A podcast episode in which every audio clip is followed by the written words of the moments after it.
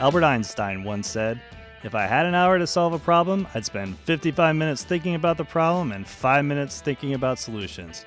Well, Greg and I get together to talk about another Albert Einstein quote that we spend probably a little bit more than 55 minutes talking about the problem and maybe not quite 5 minutes talking about solutions, but we had a good time doing it, and we hope you enjoy it too. Welcome to Agile After Dark, the podcast that addresses agile topics not talked about in the light of day. I'm your host, Greg Adams Woodford, sitting here, and over there is Brandon Gartley, my co-host. Hey, Greg. It's exciting to be here in After Dark Studios. We're gonna try something a little new today. It's almost full circle, because I don't know if you remember after we did the first episode, we did the second episode. It was just you and me. Yeah, I do remember. Yeah, that. And yeah. We said no one wants to ever listen to two of us. That is true. Again, well, I think that's true, but I think what we figured out is, and we were supposed to have Jess in this episode, and I was the one that screwed up on all of the logistics around that. So Jess, which is rare, by the way. There's something to when you're not getting a lot of sleep. Things do fall through the cracks. And why aren't you getting any sleep? I have a very precocious, teething 1-year-old. Oh, I see. Yeah. So I wish it was for other exciting things, but for me, it's fantastic. But everything now and then, things like this fall through the cracks. So the craps that happens too. Trust me, that happens too on a regular basis. Apparently, when I call you, that's right. That's right. For the listeners that don't know, Greg has this amazing propensity to call me when I'm taking a crap. So I'm sure everyone wants to know about that. But it's Agile After Dark, so it's fine. So sorry, Jess, but we're going to kind of wing it on this one. We're not going to do the episode we had planned, so it's going to be fun. We're going to, try our improv skills, a little yes and stuff, Gage, yeah. Craig. Okay. He just called me his son.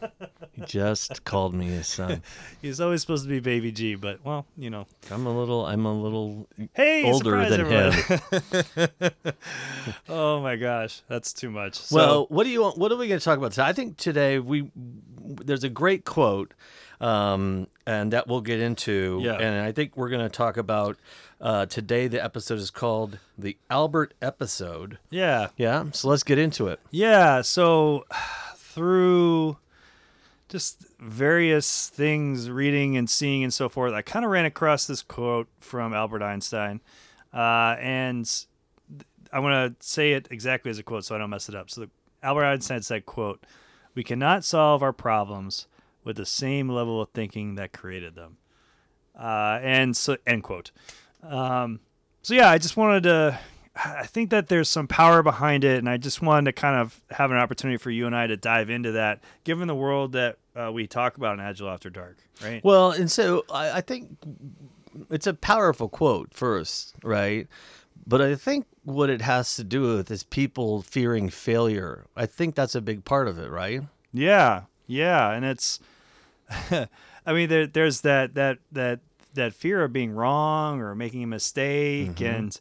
and that you can't do anything to prepare for it. And what does that mean? It kind of reminds me, there was something I was reading recently that morbidly kind of made me laugh, but it was this concept of you can't make a quote unquote grave mistake, because back in the day when science and medicine, I didn't think about that. Yeah, science and medicine isn't what it is today. Let's just put it that way. Yeah. And people would die, and they would be buried and so forth. And people kind of started to realize that maybe they weren't really dead. Maybe there was, other underlying things, what we would call comas and so forth, right? Or other underlying things. So they started to basically attach strings into the coffins when they buried them, and they'd have bells above the graves, so that if someone did happen to not be dead and would wake up, they didn't have the grave mistake. They could ring the bell. Oh my god! I never knew. Why? How in the hell do you know that? I don't know. That's weird. That's the weirdest fact I've ever heard. It's interesting and it makes total sense, but it's weird. It's probably a grave mistake. Yeah. So people adjusted, right? They said, well, we don't want to keep you know, burying people alive. I don't know what the catalyst behind that was. I don't know how they discovered it. Did they have somebody like sitting there listening for the bell or what? Talk about that job. What kind of job is that? Oh, crap. That sounds like Lenny over there. Get the shovel. Yeah, they didn't have backhoes or anything like that back then. So, yeah, that, you know. But so, you know, talk about when we always talk about when we're working with clients and so forth, we always say no one's died.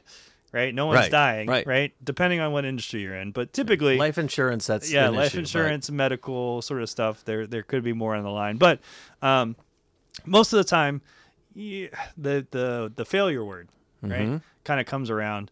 And what we kind of run into, and you've said this in previous podcasts, is, well, if we discover that, you know, in a post-mortem, I'm doing air quotes again. I have a lot of air quotes already. We do a post-mortem...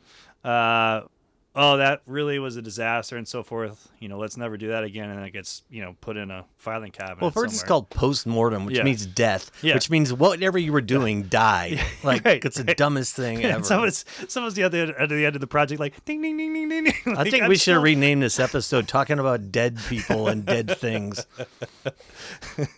The Seventh Sense. Right? Yeah. Like, yeah, someone on the end of the postmortem is like ringing their bell. But yeah, we can't, you know, we can't continue to look at things the way that we've been doing. So that's kind of the Albert Einstein quote that really kind of struck me, which is that the things that got us into where we're at, right? What do? We do a quote unquote postmortem, and then we just throw a bunch of process in there, the P words from way back in the day, Greg. Mm-hmm. You know, what was the process quote that you used to say? It's process is an articulation or an artifact of failed processes before, or failed, you know, endeavors. And so you just keep adding more processes on to fix it, which just means you're never fixing it because you're not really trying to solve the problem. You're just using an outdated method and then you end up with this gigantic, you know, apparatus that nobody even knows how it started. Like, you know what I mean? It's like, well, how did this happen? I don't know. Like 2 years ago, we added this process. Well, we're not even doing that anymore. So why are we still, you know, it's wasteful, you know? Yeah. And I can give a specific example. I worked at a startup early on in my career, and we, you know, it was in the late 90s. We were figuring stuff out. And, you know, like a lot of people were, not as well as some, you know, some people really cashed out pretty well from that time period. I did not. But we were kind of, okay, we need to be able to file, because we were basically making so people would donate to nonprofits online. Right? That was kind of the business. It was one of the first places that you could do that. And we went with a model, which was, hey, we'll host the website, and then people can donate through us, and it'll go to the nonprofits. And we're not taking a chunk out of your donation. 100% of your donation goes there. Basically, we have a fee-based thing from the client that says, here's your total cost, depending on number of donations that you get. But we're not actually taking anything out of your direct donation, which other models would take a percentage. Or it'd be up to the nonprofits to create themselves, and there was a lot of investment, and they, you know, it's not investment money that they had at the time. So in all, I thought it was a pretty good model. But, you know, we would be like, okay, we're doing this. And then we had the question of, can you donate across state lines to nonprofits and stuff? And what's the legal ramifications for that? Do we have to now, as a company, kind of declare ourselves a company in those different states? And I tell this really long-winded story to say, we were very reactive. We were like, oh, okay, now that we have to do this, okay, we're going to put a process on top of that. And we're going to make sure that we cross every T, every I. We're going to have these legal advice. We're going to do this and this. Oh, okay, another thing comes along the way, such as using nonprofits, you know, images on our site. What does that mean? Okay, now we're going to go through this and so forth. Rather than just saying, whoa. Like, yeah. The ball, what's the guy that's constantly pushing the ball back up the hill? Right. Oh, I can't remember. I want to say syphilis. I know exactly. Syphilis. Say that too. It's not right. That's not what it is. It's not syphilis. No.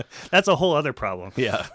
But no, this one is whatever it is. But that's what we felt like, right? And then we just never really caught up, you know. And then we got bought by a large company that basically took our concepts and made it so you can do corporate giving. And I mean, it's true. If you're dealing with massive regulation issues, it is harder to have an agile mindset, because, but you can work it into the overall framework that you're using. It just, it's another step, but you can do it. It's not, you know, that's just a side note. But one thing I wanted to talk about, Brandon, is what causes fear? I mean, because everybody, you know, when you're a kid, you know, I guess people, you're conditioned to say, you know, don't mess up and don't do this and don't do that. And as you get to adult, if you do something, it's, some things are worse than others, like, you know, getting a DUI or something like that. But this fear of failure is always intriguing to me, because it's again, it's something that is imported into you, but that doesn't really exist, because there's no way, based on that quote, that you can't, that you can learn and grow if you're constantly in fear. And I think that happens in relationships. I think that happens in business. Like, we don't want to, we got the board to worry about. We don't want to take too many chances. We don't want to fail. And having that mind, changing that mindset is a very difficult thing. I think part of it is, and it's just my opinion, and that's, it's a podcast, so here we are, is some of that is that there's kind of an outside force, and I'm not saying anything in terms of those that believe in a higher spirit or anything like that, which I do, but there's kind of like things are just set up for me in a way that that's the way the dominoes are going to fall. And I think that fatalistic thing. Yeah, kinda? It was like kind of like, I think it was Voltaire had a quote, something like, you know, history never repeats itself, but man always does, right? Where it's, you know, it's not that it's history, because history is history, right? Mm-hmm. It's up to us to kind of say, we need to look at things a little differently. Well, it's also using, by the way, history and storytelling are really important to help, like, solve this problem, because if you can look at the past, you don't want to repeat it, so it's informative, right, to move forward. Right. But you also don't want to live in the past. So it's a balance. And I just don't think we're, at least in the Western world, I don't think we're taught that. And it's more about, oh, well, you did something wrong and now look what happened, you know, and that it should be, now look what happened. Okay, well, good. So now what are we going to do? Because we don't want to do that again. What are we going to do now? You come from the education field, so kind of interested from kind of like the pre-K to 12, right? So what, in terms of learning habits and so forth, and we'll get into this in one of our other podcasts in terms of kind of distance learning and all these different kind of learning habits, but I think that there's something along the lines of how, when we're trying to solve problems and we're looking at it, what's our natural tendency from how we've learned to solve problems? Kind of what was some of the things that you saw kind of in your career there in terms of... Well, I'll tell you, I guarantee one of the things that causes this behavior is testing. And it's not learning, it's testing. And everybody's tested, and the tests are prescribed. The tests judge you. You're completely at the mercy of the test versus, did you actually learn something? Because the people who write assessments and tests, who are very smart, and I appreciate them, but they're interested in how, in public school anyway, how you're going to do on the test so that you can be judged by the government, basically the school system, who runs the school, government runs the school system. You're being judged on how you perform based on some standard, and it's state by state, some standard that they have for you. Now because they're compensated on that test. The school's compensated, the district is compensated, the teachers are compensated on the results of those tests and how they did for the whole class. It has nothing to do with learning. It has nothing to do with, did they get the information? It's typically rote, you know, it's not an engaged, you know, relationship. It's just, here, learn this, take a test, and we'll see you later.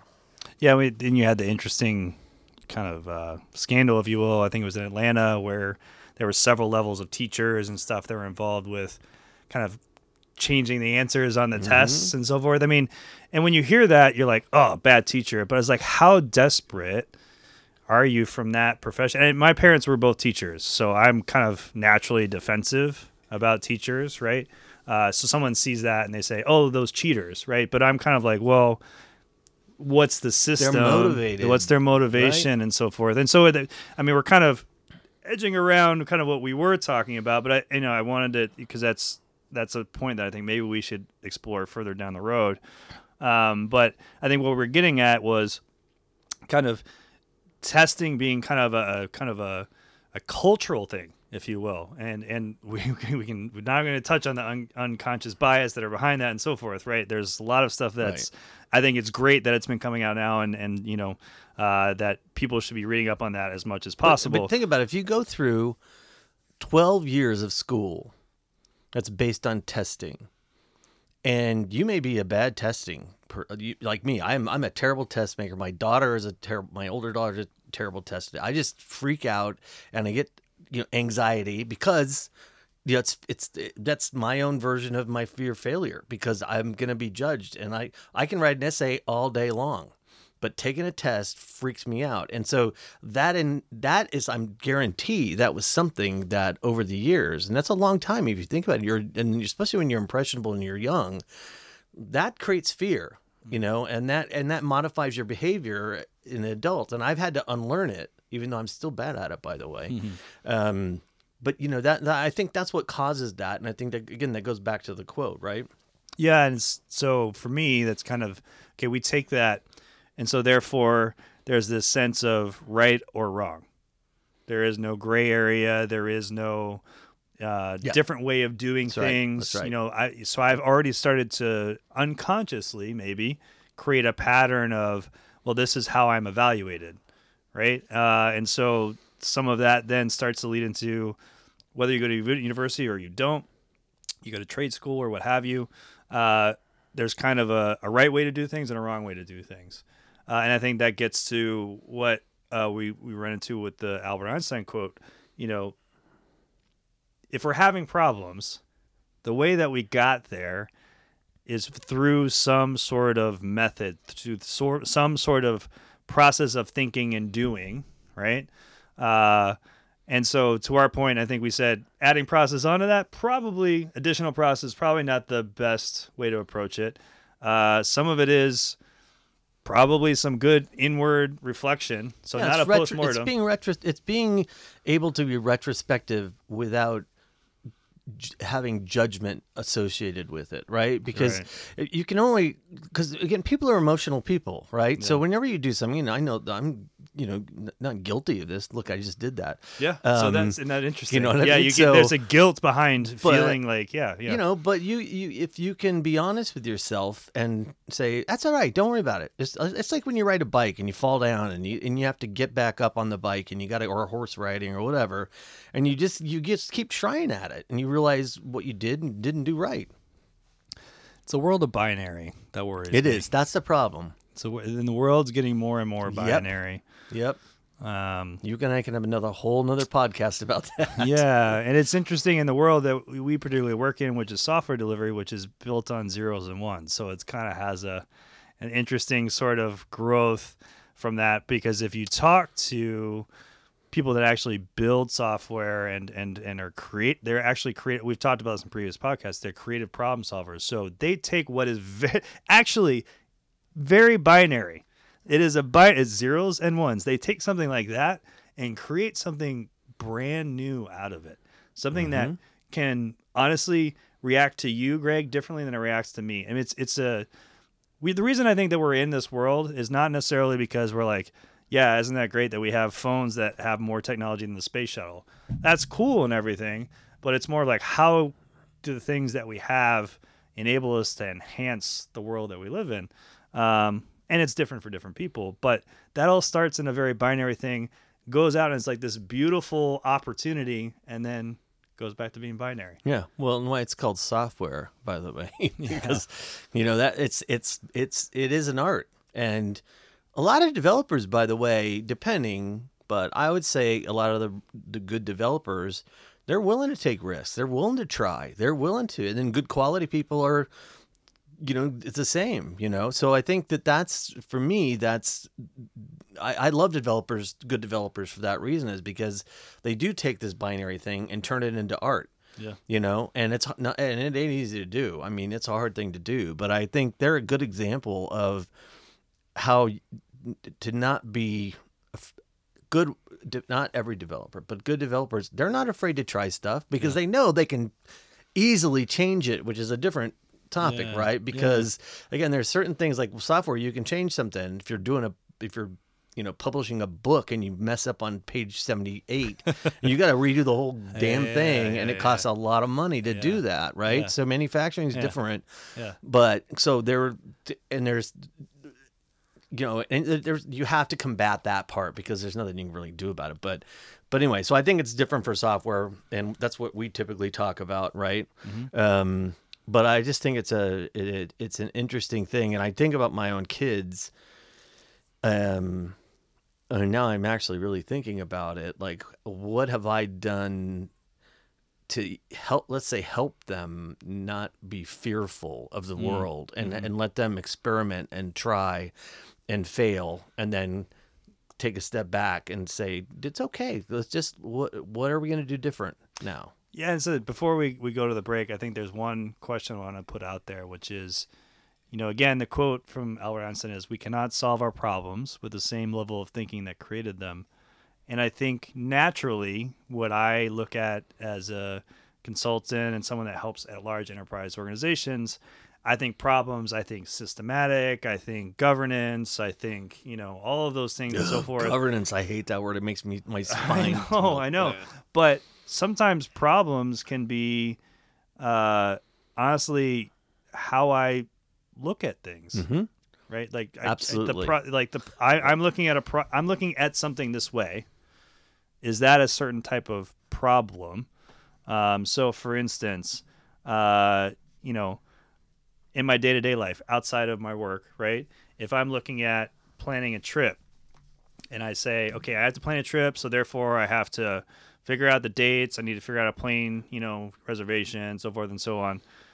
What I'm not thinking when things come along, which is, okay, now there's a pandemic. Now I need to get, you know, make sure I have all of the things that I need to make sure that my family's secure. All these things that they naturally weren't a problem. Yeah, you didn't anticipate. You didn't anticipate any of those things because you can't anticipate everything. And people, that's part of the problem. I know we're gonna go to a break, but part of the problem is that people assume their plan and stick to your plan and that's going to work. And it never does because you can't control the whole world. I mean, you know, if weather happens or something, you know, happens, you know, at the airport and you're delayed and then you miss your flight and then you go, like, you don't have any control over that. Well, yeah. So, I mean, some people are going to say, so what are you prescribing based on this conversation? Believe in chaos theory where just like you just react to everything. No, good point. So like, you know, where is that right balance? And I think that's something we can kind of touch on. We're gonna have a little different middle section here, but and then kind of wrap it up with some of the thoughts on this. But if you want to give feedback based on this kind of interesting conversation that Greg and I are trying to have, and you know, we're trying to, you know, spice things up a little bit. Or if you need anything about death, that's right. You can touch base with us. We can. If you want to figure out how to fashion a bell to your coffin, just email feedback at agileafterdark.com, and we'll try to get back to you with the answers that we can. See you on the other side.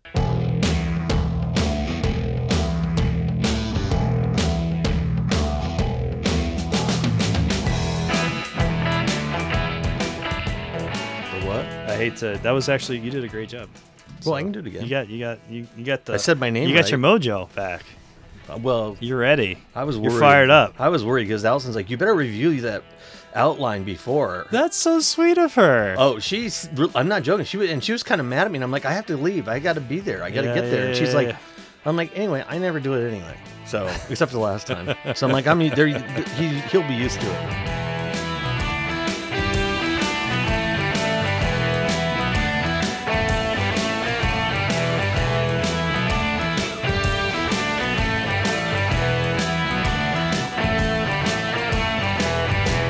So we're back. We're back, Jess. But no Jess. And we're back. So here's the thing. We've been doing this now for over a year, right? Maybe 2 years. 2 years. Yeah, 2 years. And so one of the things we want to do is ask questions of the two of us, and then hopefully you can also chime in on the, you know, on the feedback site, which we'll, you know, give you the URL to later. But one of the questions that's interesting is, what has been the tipping point in your career that you would share with anyone in our field? And I think this is a really important one because it's so diverse, so many different kinds of problems that, you know, exist. And how did you come about solving the problems that existed, and why did you buy in? That's my biggest question, is why did you buy into the Agile framework? Yeah. And mine is, I was a horrible project manager because I hated everything about it, pretty much. Gantt charts, I still have nightmares. Yeah. But I was reluctant, and I had to go. I know the word journey. Reluctant is used. To what? Sorry. Well, I was reluctant because I thought it was a bunch of dirty-footed hippie stuff. Oh, you're talking about Agile. Yeah, they talked about. Yeah. We're going to defer these features. It was driven by developers, and that was the issue, right? And so it was like, well, we're gonna defer these features, and we're gonna create these stories. And I'm like, this isn't Alice in Wonderland, although it kind of was. And so I had a strong reaction against it. It's like, what are these dirty-footed hippies doing? And they can't make business move forward by talking about deferring, you know, all the time. And so I struggled. I worked for a startup at the time, and I'd started it at another company, and we were really terrible at it. And I started at a startup, and we hired a coach. And he was all right. Startup. So interesting. So we're going to jump into this a little bit. So you were not instinctively doing Agile yet, which we always kind of talk about with startups. That's a very commonplace thing because the customer's right there. You need to get stuff to them quickly. I don't want to like draw this out too much, but it's interesting that, you know, you weren't doing this already. We were doing it, and we were horrible. And then I got recruited to a startup. And they weren't good at it either, but we made a commitment to it. And I was the one who was the hardest to convince. And I was the product manager because I guess I was the product owner at that point, even though that was my title. And I had to sit there all over the planning meetings, listen to developers argue about frameworks and what language we're going to use and all this stuff. And I was totally put off. But when I started understanding how it impacted the business, meaning reducing risk, consistency, especially for senior management, you could predict things that you couldn't otherwise because you're doing it in shorter increments. And then I realized the power of it, right?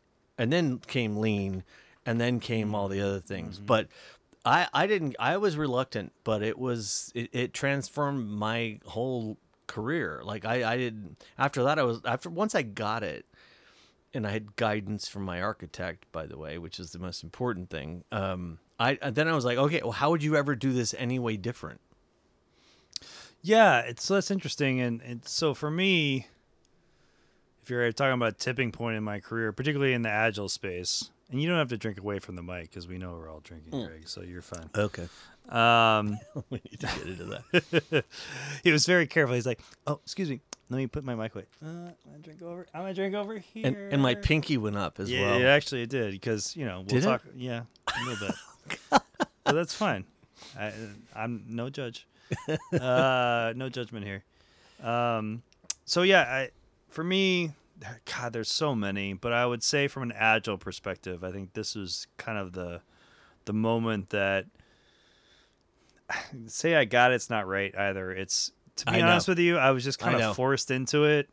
I worked for a large PR firm. Let me just before you start the story, let me just say that for anybody who's listening to this, which is like 5 people or something like that. We've gone down from 10 to 5. That's right. Oh, that we thought 10, right? We put it on so many more platforms, and then like all our relatives are like, I don't give a shit. But I think what you said is interesting, and the same thing I said was, it's hard to get it. Like, it's hard. You have to be convinced and work at it, and you have to have a somebody that supports you to help you go through it, right? Because it's hard to buy into. It's surrogate or whatever. Ooh, I don't know if that's a good word, but you know what I mean. Yeah, that's exactly right. So I was very fortunate to be working in an environment where we talk about this all the time. I had a leader that to this day, I'd run through a wall for this guy, and we keep in touch. And ironically, one of my best friends that worked there too has come full circle to now work with him again. And this is, God, I don't want to give my age, but it's like 12, 13 years later. We had very similar to what we had as Greg in terms of our group of the people that have been on this podcast and we worked together is very similar sort of environment where we all were kind of figuring it out together. But this is very early on in terms of agile adoption, and I was the manager of the project management team, his large PR firm. And in fact, our digital group within that firm was bringing in more revenue than many of the other offices throughout that same PR firm in different cities. So, I was in DC, and we were killing it, just put it that way. But we had this huge project with this company, it was a university overseas, and it was in basically the Middle East. And so we had to figure out, for what we're going to launch in it was like a digital project, websites, it's PR, right? So we're doing, trainings for media and all this kind of stuff. And we had a very short time frame because that's just how that group in the Middle East worked. They were basically building a university in the middle of the desert, in like a year. Mm-hmm. It was like sand. There was nothing else there, and they were going to build it, and they were going to launch it in a year, and they wanted all the things to support that. And you never told me this story before. Traditional project management just wasn't going to cut it. And that's where I said I had a leader that was really great, because he came to me and said he recognized it very early and said, yeah, and that's unusual. Right? That's unusual. Can you build me a project plan that makes this work? And I was like, well, let me give it a shot. And I was pretty good at projects and, Microsoft Project and all stuff. And I did it. We did all the budgeting and stuff because we had worked on the proposal together, right? And I was like, unless you're willing to hire 12 new people and get them trained within the next month, no, it's not going to work. But then it's these things, Greg, where in our lives, in our careers, we're sometimes very lucky. And I have this guy that's a developer that's, people talk about T developers and I developers. This guy was an O. Like, you could put him in front of, he now works for Amazon. You could put him in front of an executive, and he explained exactly what we're trying to do in a very coherent and way that I could never do in my entire life. Still now. You could put him in front of developers. He could relate to architects, anyone. You can put him in. We had this unicorn on our team somehow. Unicorn for sure. Somehow. And basically he and I like sat in a room together and said, what do we need to do this to make this work? And I have to give him credit. He said, I've been talking to some of my friends and stuff, and they're doing this kind of agile thing, and it seems to be working. Would you be willing to try it with me? So I never heard this story. I don't know. Wait, how have you never told me this story before? But I probably told you bits and bobs here and there. I think it's really interesting in that in my agile journey, whatever, like people say that, but it was because of the people that I worked with, and we were committed to each other to try something new, which goes back to the reason we're having this conversation, which is, I don't know. Let's try it. And you don't get executive. I mean, you had executive sponsorship. I never did. Mm. And you just did it. And by the way, demonstration shows that it works, right? And well, so you start small with the teams. And... No, let's be fair. This is going to wind up being one of the biggest clients that we ever had at that agency for a good 3 to 4 years after we delivered this. So it's kind of out of necessity. Because we saw the potential, and again, leadership to see that, to see, wow, we can really. Well, did they sponsor amazing. You? I mean, did you get coaches, consultants? No, it was all internal. Did it? Oh, it was all internal because in those sort of agencies, we don't hire consultants; mm-hmm. we figure it out. Mm-hmm. You know, and it was honestly one of the better experiences I've ever had because. We kind of figured it all out together. We figured out so all the things that we talk about, all the problems. I mean, what we don't understand is translations from a certain, in Arabic, it's different for a certain region than another, mm-hmm. right? So we had, we could hire a firm to translate stuff, but we, again, somewhat were lucky. Like, it had someone that could begin to do the translation and then send it off to a translation company to then, do it faster, right? But this is a Drupal. This is modules. Drupal. Oh yeah, we were doing the whole Drupal. Thing. Yeah, because it's government, right? So it was, that's where Drupal was like very ahead of the curve in that way. So I was dealing with developers that were like, "You can't do that in Drupal." And I was like, "Well, my last firm actually know that you can. Let's work on this together." But this is where we talk about tipping points. And I don't want to drag this out too much, but when we talk about tipping points, it's just sometimes you're lucky. And I was lucky. I'm just going to put it out there. I was really, really lucky because as soon as that developer that I'm talking about, you're the man, dude. I'm going to dispute you right now. Yeah. Yeah. There's no such thing as lucky, in my opinion. I mean, yes, timing has a lot.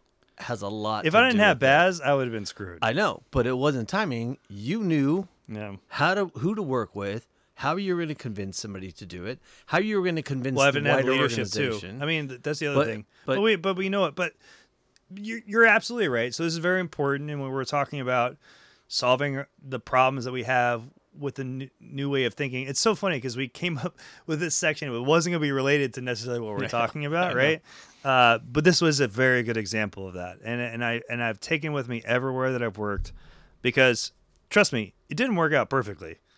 We had stuff. So Greg, we had things where we were going to do a live stream at the launch of the university. By the way, they're still building university within the last week. They have the Spire and all. So there's, there's all sorts of stuff that they're building within the last week. And they want us to do a live stream of the opening event. It's in the middle of the desert. So there's no hardwire connection. So we're not there. Oh, I'm not there. So we're gonna have to figure out how to bounce the stream off of a satellite to where we're gonna go back.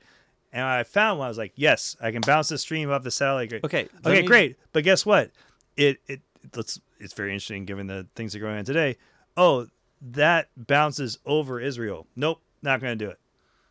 How did you find a satellite? How do you do that? I don't even remember, Greg. This is part of my life that was a very stressful part of my life. Let's work on that because I want to find out how to bounce something off a satellite.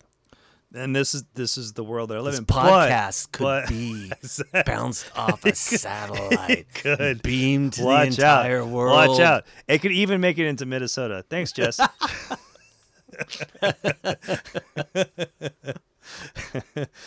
the flyover states could actually get the podcast because they would bounce over the satellite. But no, I mean, it was crazy. It was literally one of those ones where every day I would come home and I was like, how are we going to solve the next problem? But the beauty of it was, I actually, as stressful as that sounds, when you had everyone creatively thinking about how do we take that next step. But who was the leader? Who led that whole Because okay, so I'll be honest with you. And how many people were you talking about? 20 people, something like that? I would say, well, it's hard in that sort of thing. In terms of the digital piece, you're talking about maybe a dozen or less. If you're talking about the larger media training and stuff, you're talking about like 30, 40, 50. Yeah, but how did you lead? I'm really interested in this story. You never told me this. I can't even believe that. but how did you lead them down the path? I blacked out through half of it. That's what happened. Oh my God. There were not drugs involved. No, we were living in DC in a weird time, and there was a lot of happy hours. Let's just but what I'm saying is my story is I worked my ass off to get everybody on board, so much so that it was the only time I've ever got senior leadership bought in. I used pragmatic marketing for that, and we transformed, and I made the IT director resign, which was unpleasant because my tirade, which my wife had removed me from the room when I was talking about it. But we did it. Yeah. I mean, we did it, and we created so many amazing people like Regender, and because Regender, they bought into it because they understood, and you're like, oh my God, this changed my life. The way of thinking in this agile way helps me understand how to solve problems in a different way. So it's a chicken and egg question, right? In a way, which is, three of those people that, well, one of them was the recruiter that brought a lot of us onto the project that we worked on, right? Three of the six groomsmen I had were from that company when I got married. And oh, really? Yeah. Yeah. They're like some of my closest friends. And it's similar to... It's never going to happen. I'm never going to get married again. But like similar to, the world that, we'd built in the world that we did, like we just kind of. Are you sure you're never going to get married again? Because your current wife, as you respond. Greg. I couldn't wait till the end of that. Sorry, I had to interrupt you. I deserve to constantly be ridiculed for ever making that comment. Yeah. So anyway. Sometimes because that's where I think there's a lot of tipping points in my life. Some of it is meeting you, working on the project that we did and the people that we worked with. That is a tipping point if you're going to talk about the Gladwell stuff. But I think for me, going from, wow, I kind of hate my life as a project manager. I honestly...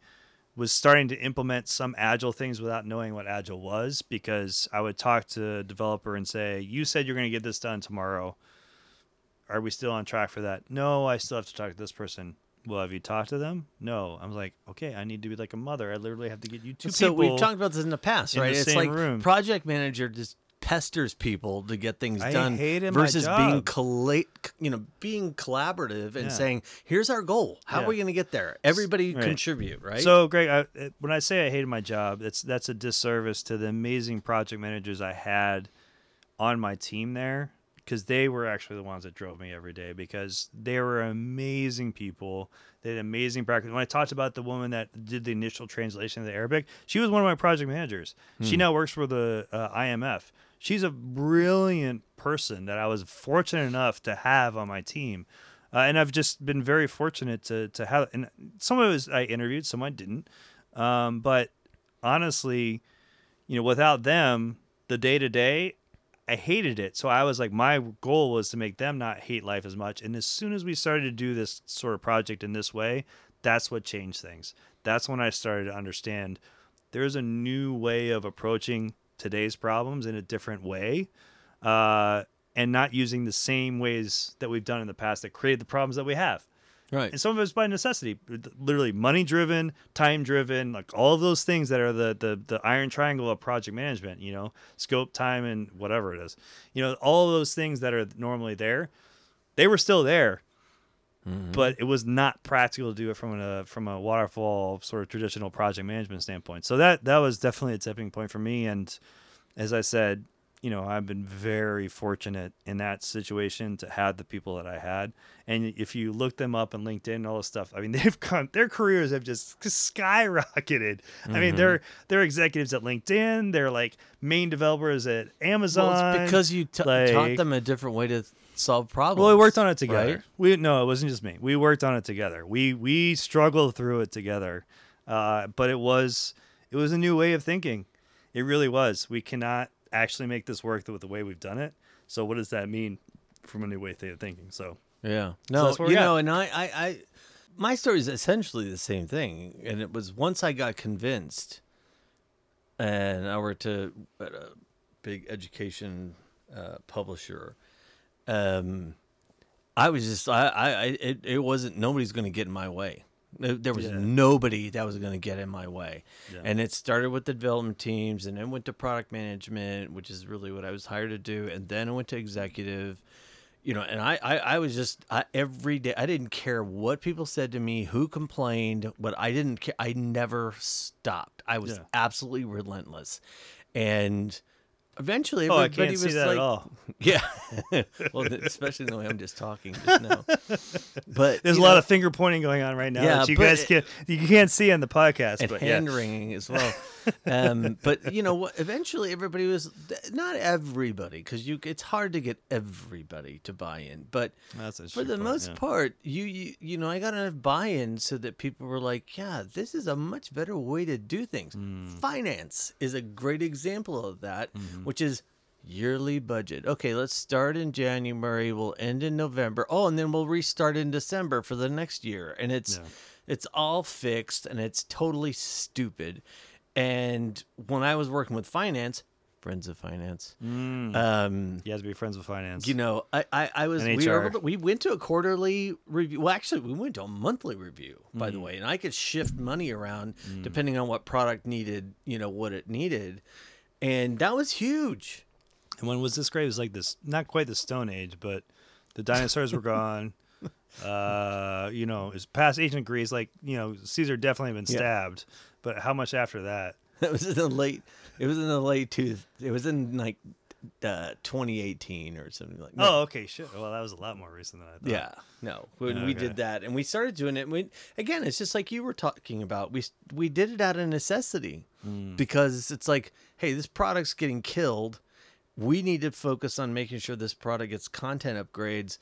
I'm taking money away from this and putting it over here so that product can be successful, right. You know? Yeah. But that's not a typical finance position, you know? Yeah. Well, as we talk about the Stone Ages, let's like roll that rock. By that Sisyphus, it's not syphilis. Sisyphus. Yes, that's right. Yeah, Sisyphus. You know, syphilis is more of a painless sore that starts, which is, you know, kind of. Well, he might have had it because he's doing something stupid all the time. That's true. That's true. So we're going to take a break and come back on the other end.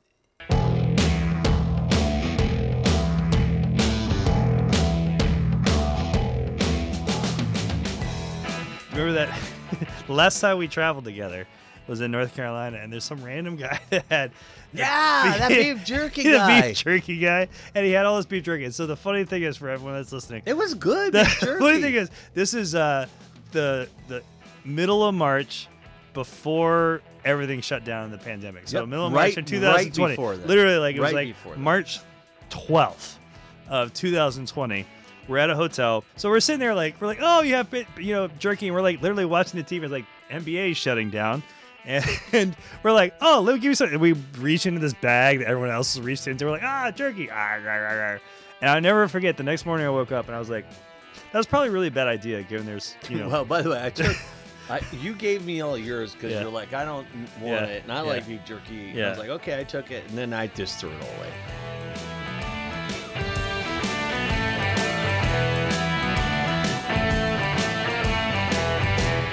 So we want to wrap up today's session. We've had a really good time. But what we didn't do in the last section, which we typically do, is talk about what we're drinking. So, yeah, exactly. You may have heard it in the past section or the one before that. But, Gregory, can you give us an outline of... Yeah, you know what? I've been into recently... I've always loved bourbon. Yeah. I used to drink it straight. I'm getting a bit old to do something like that, but I love it with a little ginger ale. Sorry, love it with a little ginger ale. Mm-hmm. And some ice and a good quality bourbon. Now, I'm not a rye guy, but I like bourbons. So yeah, you don't like Kentucky bourbon. So do you not like the? So do you do old fashions? Because that's basically like bourbon or. Well, rye. By the way, I've been drinking this just ginger ale and bourbon for a long time. You can't understand the amount of teasing I have got over the years about, what are you drinking? And I'm like, what, bourbon and ginger ale? And they're like, what are you, an old man? I was like, yes. And so everybody would always buy me an old fashioned, which I don't like because they're too sweet. Because of the bitters. Yeah, well, it's not the bitters. Or is it the orange? Cherry and orange and shit that's like smashed up in there. Sorry. So we need... One. No, you're good. That was Agile After Dark. But no, so that's interesting because... Well, I have to make you an old fashioned because I've gotten pretty decent at it. But, well, I'll. But I have rye, so that's why you said that. I was like, the rye thing. It's too strong for me. It is a little on the.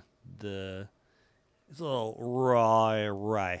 I mean, it doesn't necessarily taste bad, but I can't have more than a sip of it. You know. Interesting. Yeah. But I have like the big, like nice, like square cubes. Yeah, dude, make me one. I'm happy. Yeah. So.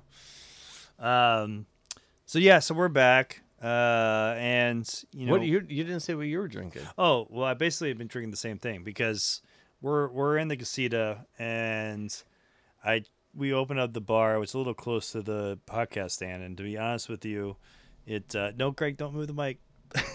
Just trying to get close to it, straight on it.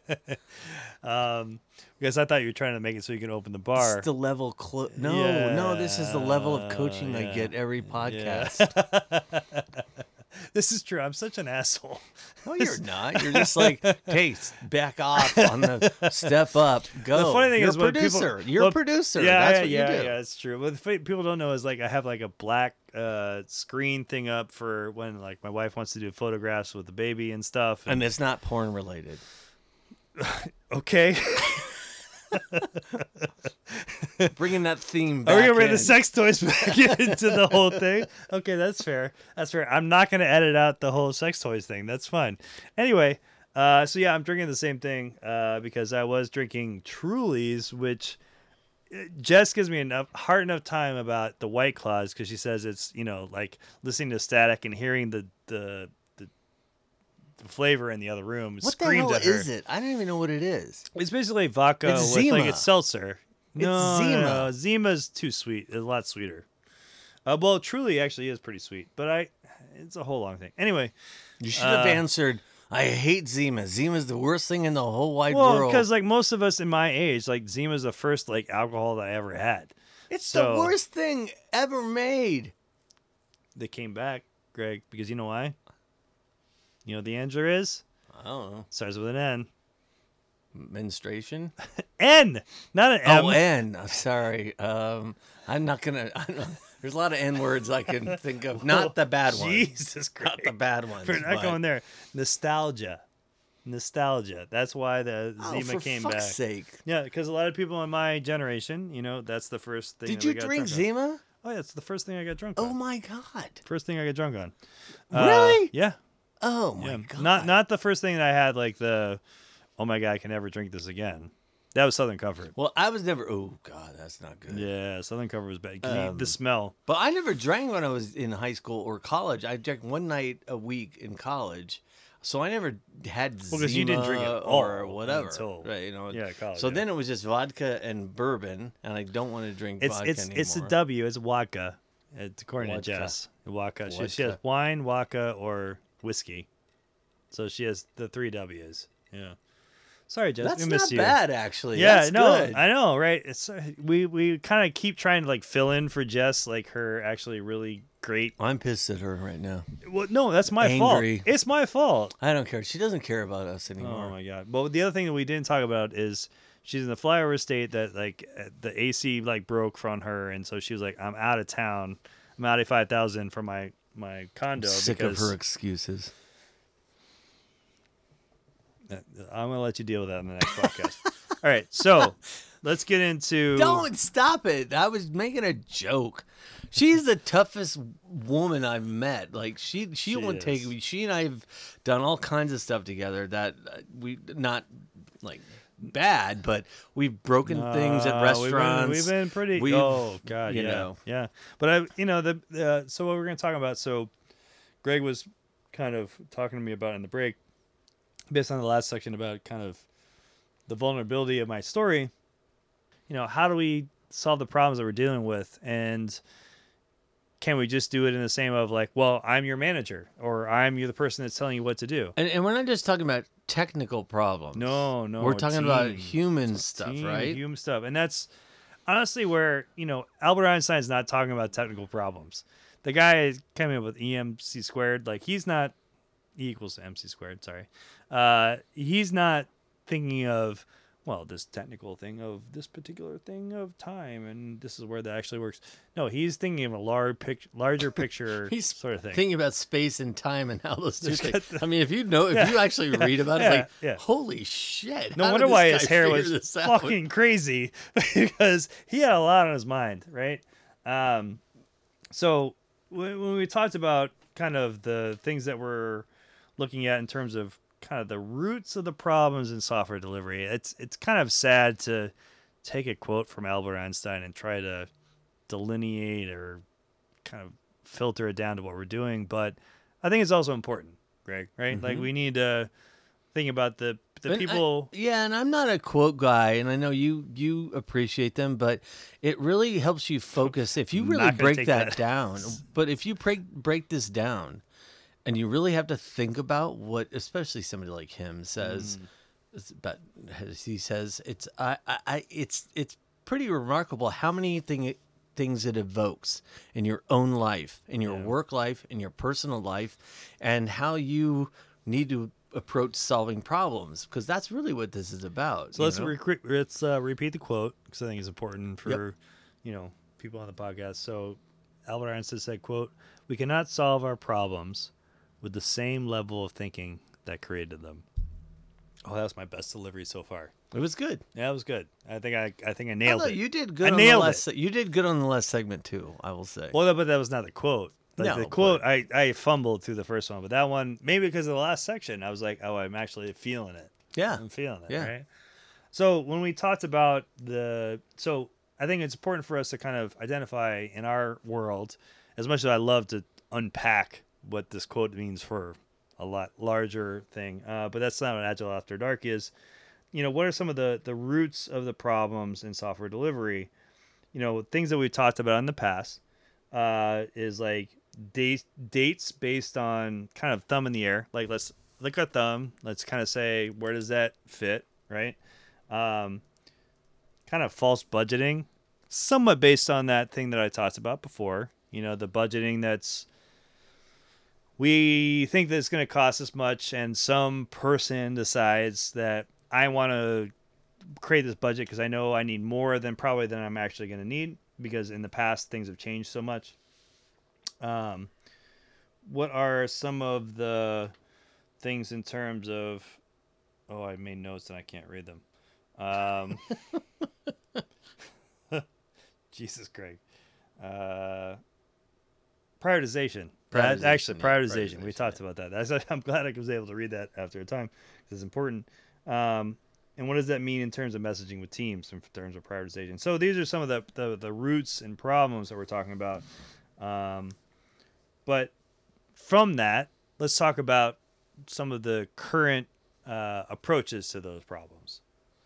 Well, I think I'd probably the dates thing is kind of obvious, because they're just, again, you're lying to yourself. I get in trouble for saying that, but if you think you're following a plan and you're gonna stick to your plan, and you know how many military movies that I watched that talk about that, but you don't know, and the if, like Patton. Let's talk about the movie Patton. Okay, I was that's actually say, that's if what you're thinking. If movie you're Patton. Just right? If we stick to the military thing, which isn't going to be, for our listeners, you know, probably the most important, but he was able to, and you could have numbers of different people who did it, but they were like, we're going to evaluate what we're doing, and then we're going to change. And you know, everybody uses the word pivot, but they did that, and all through World War II, like you can imagine. I'm getting into my nerd. No, do it, man. Just let's roll with it. Let's roll with it. But, you know, how many times did the Allies bet on something when they flew into Verdun and they landed in a swamp? All the parachuters landed in a swamp, airborne, landed in a swamp. And they at every turn, they should never have won that war, ever. They made so many mistakes. And they still did, because they persisted and they did not give up, and they changed their strategy. And I think that's it was all based on dates. And it's like, you know, you just give up on that. Just focus on the business objective or the military objective or whatever it is. Well, I think but let's talk about the other side of that, which is the scars that remain from the things that we do. So, like, after the war in Japan, I think that they, if I remember correctly, they were only able to produce like 1,000 calories a day for its people in 1946. I know. And by 1960-ish, I want to say, it was one of the fastest growing economies. So you're talking about, what's that, 15 years. 15 years where basically an entire country was only able to produce enough food to maybe sustain. And then think about Toyota and what they did. God, yeah. And they make they make some of the best cars in the world, you know, and that's talk about not looking at problems and thinking about it in a different way. And this is where people that, you know, that are in our world, we reference it all the time. So we talk about Agile all the time, and then Toyota, they basically looked at manufacturing and said, this doesn't make sense. There's a lot of waste.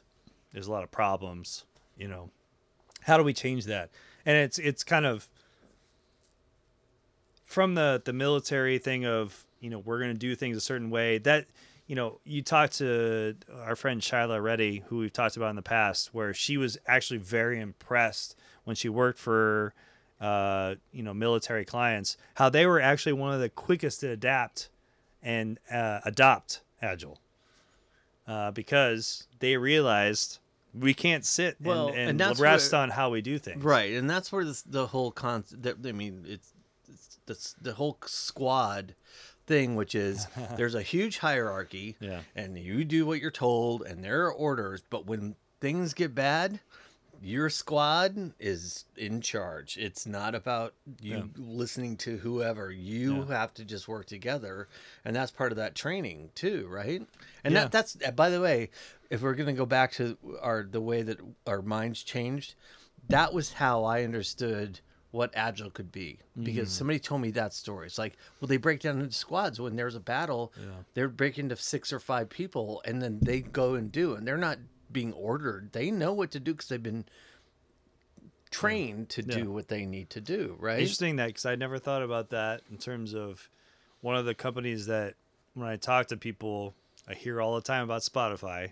Yeah, the Spotify model and squads and all this stuff. And I again, this is not from an internal sort of understanding of how they got where they're at, but that when people talk about Spotify, they're like, we want to cookie cutter that, but when you cookie cutters still cut the skin, right? You can't copy what Spotify did and put it on your own company. But what I will say about them that I was very impressed with was twofold. One, they kept experimenting. They kept looking at things. And, you know, when they were looking at scaling or they were looking at, you know, business agility and all these things, they basically said, well, where are the real problem things that we have and how can we use Agile and lean principles to address those things? So when we have like architects that are learning things over in this area in this squad and versus this one over here, we're not having enough sharing. Communities of practice is not enough, right? We need to have something more. We need to have something that where they're actually part of a group that works together. And that really worked for them, for what they're doing based on how they broke up the work.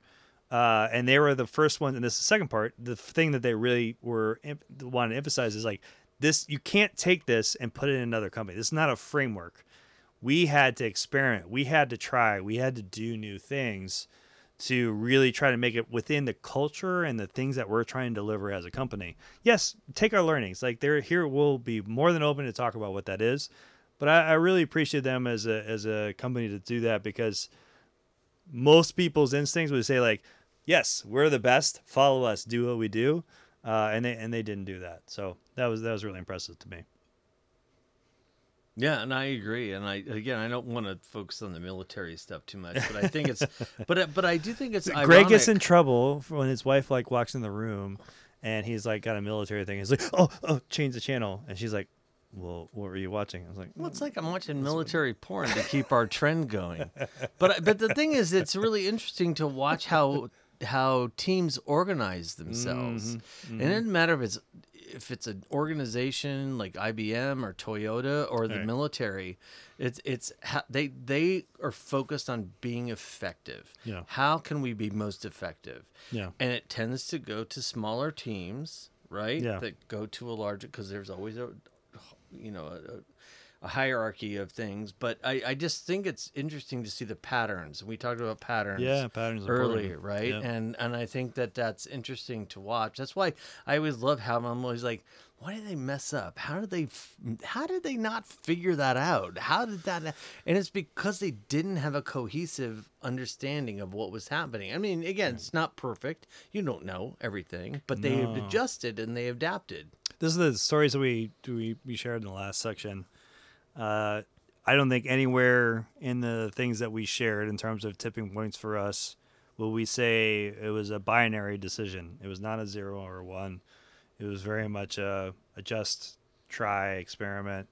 And that's kind of where, you know, I kind of want to kind of conclude what we're talking about is the general way that Agiles look to approach problem solving is I have to always give so much credit to the people that came up with the manifesto in 2001, because A, they didn't make it a bunch of like rules and processes and stuff that you had to follow. Like, you know, no offense to PMP, because it's people that do that and do that on a regular basis. I'm very impressed by and I admire them. But the Agile manifesto and the principles, like they really kind of kept it very broad. But now what we see is that companies are trying to look at scaling, because it was very much focused on teams.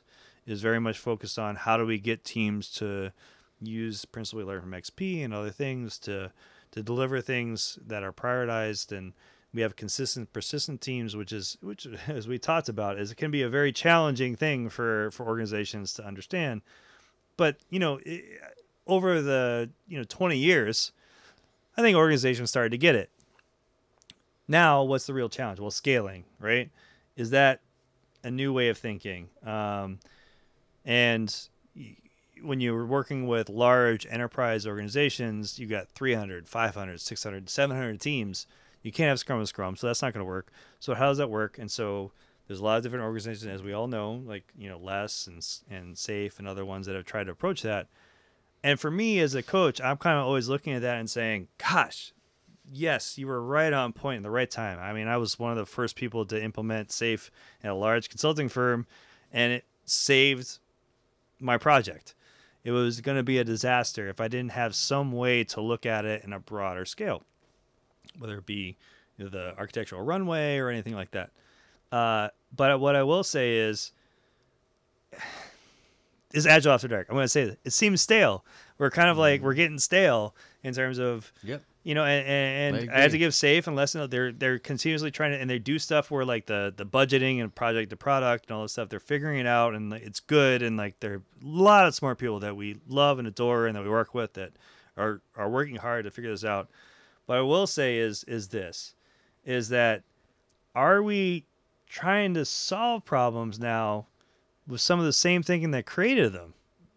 To go back to the quote that we started with, now that we've started to adopt this on a regular basis, are we kind of getting too into the way that we've done stuff and not thinking in a different way? And that's a very broad question, but I feel like it is. But even with business agility, so this business agility thing is what, because basically we're trying to basically say to companies, take agile and lean principles and apply it to how you make your business decisions. And that's the way that it's going to all flow down. And I honestly, I think we need to think in a different way. I think that we need to, you know, stop giving so much weight to the portfolio level and so forth, and too much weight to the team level, and have it kind of be synchronized between those, all of those groups. And what that looks like, I think Greg and I have some ideas, but we don't want to like give it all up in this. But I would just say this. Agile is the new norm. Yeah, that's a good way of putting it. Yeah, and business waterfall is a little kind of outdated. But by the way, we've always said waterfall has its place in certain projects and so forth, and manufacturing and whatever. Like it does. But agile's the new thing. Everybody thinks agile's going to solve all of their problems, and it isn't going to solve all their problems. Let's be honest, it's not. I mean, you have to have good management, good teams. And the work, the human work that goes into that in reading a room is more important than just some technical framework that you think I'll solve all my problems if I use this equation. It's not. It's human at the end of the day. It's all human. And that's how you make change, is connecting with people. I would put it this kind of a few different main ideas around it. One of them is learning, not levels. Right, we can't say that the way that we approach things from a team level to a portfolio level to a C-suite level, the principles about what we're trying to do have to be the same, right? So that's number one. Number two, I think Greg and I have kind of been batting around an idea what we call like the Goldilocks guide, right? I mentioned before, you can't cookie cutter from one organization to another. If you put a cookie cutter on your finger, it's still going to cut you, right? So understand that you can't take one thing from another, but you still have to be unique without ignoring patterns. We talked about patterns several times during this podcast. Like you can't ignore it, but you also can't say that the patterns are exactly the same for everyone. The other piece is, I'm a Michigan fan, so for those that know that, what? It's all about the team, the team, right? You can't go it alone. It's all about being part of a team. And what does that actually mean? Like I could sit on, you know, the ivory throne and I say that this is what I'm going to do, or in Game of Thrones, the sword thing, whatever that throne is. And we all saw what the result of that is. It's a disaster. When you're trying to like own something like that and say that I'm the person that knows or does everything, being part of a team, I think anyone who's actually, even if it's one other individual and you're part of a team with someone else, the power that comes with that is just anybody who's powerful. Whose motivation is control is a problem. No question about it. Yeah. Like you should look at that and go, I'm not, there's no way I'm doing this thing. Yeah. And then, you know, kind of the concept of just remember to chew. Like finding a pace is critical, right? But like, don't rush around and choke on your own ambitions. Like you need to like take your time. You need to like absorb things that are going on. Like don't, you know, we see change management all the time. We talk about business agility and this whole concept of we're going to make everything agile. We're going to make everything lean. Like let's take our time and chew. Like I have a toddler. I have to look at him and like every time he's grabbing for something that he wants to eat, I'm like, how much food do you have in your mouth? You need to chew your food. You need to like experience what you're eating before you take something else. And then kind of lastly, it's kind of what Greg and I were talking about, like accept the angel's share. And this kind of comes from the concept that, you know, not everything will work as you think it will. So kind of accept the sacrifices that are inevitable. And the angel's share is this concept of when you're no irony in that we're talking about whiskey, right? When people are, you know, putting whiskey in barrels and stuff, and they know that when they put it in there, they have to leave it in there for a certain amount of time. About 2% of that is going to evaporate as part of the process, and the whole concept around that is that there's gonna a certain amount of that percentage goes to the angels that are looking over the barrels to take care of them. My grandmother is one of these people. Yeah. Yeah. And so like, as you try things, things are not going to work. I think Greg said earlier tonight, it wasn't on recording, he's like, it could be 50%. I'm talking about 2%. But, you know, it depends. But there's that, I think that we talked about earlier, very early in the podcast, this concept of failure is just very against the culture of an organization. But experimentation should be inherent in everything that we do. Particularly as an organization, as in personal beings, like trying things new, trying something different, only enlightens us and gets to those tipping points that Greg and I talked about earlier in the show. You know, I think the word experimentation is like the thing at the moment, right? And I think it's people aren't conscious about experimenting with things like a scientist. They're just trying to bump around and figure out their life, which is experimentation. But there's no like sort of, you know, scientific way. It's like, well, let me experiment with this. I mean, what That's teenager is going to like, go, let me figure out an experiment and I'll map it out and I'll figure out it and I'll do A/B testing or whatever, you know. Mm-hmm. Nobody does that. Right. It's just experimentation is just life. I mean, it's just a part of human nature. Like you just do it and you figure out what works, but you can't be fearful of it, right? Yeah, and some of it, Greg, I mean, honestly, at this point, you and I have both, I mean, you've been in a leadership position, I've been in a leadership position. We both had leaders that we've, you know, very much admired and kind of given us some breadth, right, in terms of, but we also had to fight for it. It hasn't been... You know, do whatever you're gonna do and just come back to me. No, that's we don't never ever ever happen. Yeah, so we don't mean to picture it in that way because I think that may be a very idealistic way of looking at it. And that's not what we're trying to say. What we're trying to say is that it's a grind, and we've always talked about it. It's a grind, but as soon as you accept that in our experience.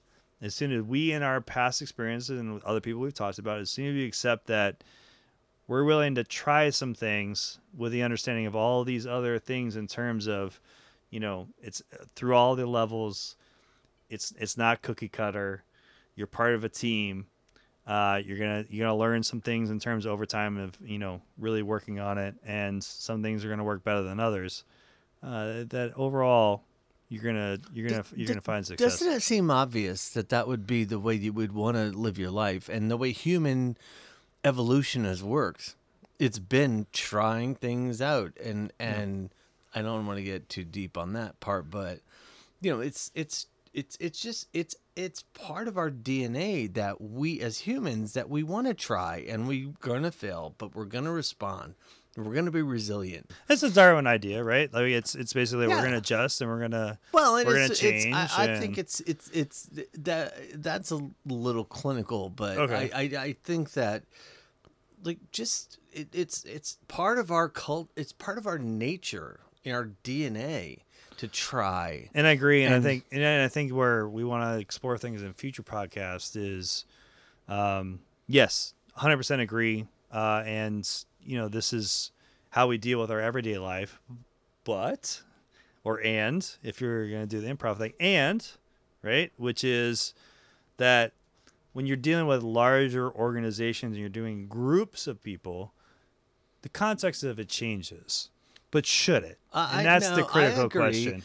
But I'm just saying, if you think about it, if you expand it, I'm a positive person, and I think people want to do the right thing. Yeah, but I agree. Even when you do, if you're impeded by somebody who has a different, you know, this could be business, politics, whatever. Mm. If you're impeded by somebody who has a different point of view, which is typically selfish, right, or self-involved or whatever, then you have to deal with that, and that could be an executive. Or a director, or a VP, or it could be a dictator. I mean, it could be anything. But you have to think about that, right? It is, yeah, and it's a really good point, Greg. And I want us to dive into that and some future stuff. And I think that I haven't really enjoyed being able to have this conversation. And I think, you know, again, to say the quote, we cannot solve our problems with the same level of thinking that created them. I hope that you all have an opportunity to think about that, think about the things that we shared today, and that we can kind of take that in our continuous conversations about what the hell we're drinking. And we're just messing about and having a conversation. But I think it's relevant, you know, to people. And I think if you can take a humorous view to, or an honest view, innocent view to it, I think maybe if somebody more than 10 people listen, I think it'll be, you know, I think a good thing. I'm off the mic, so yeah. Well, we're gonna continue to have conversations, continue to have drinks, and again, as always, we appreciate your feedback. So send it to feedback@agileafterdark.com. Check us out on Spotify and Apple, iTunes. We're there. We're here. We're everywhere. So looking forward to talking to you soon. Bye. Cheers.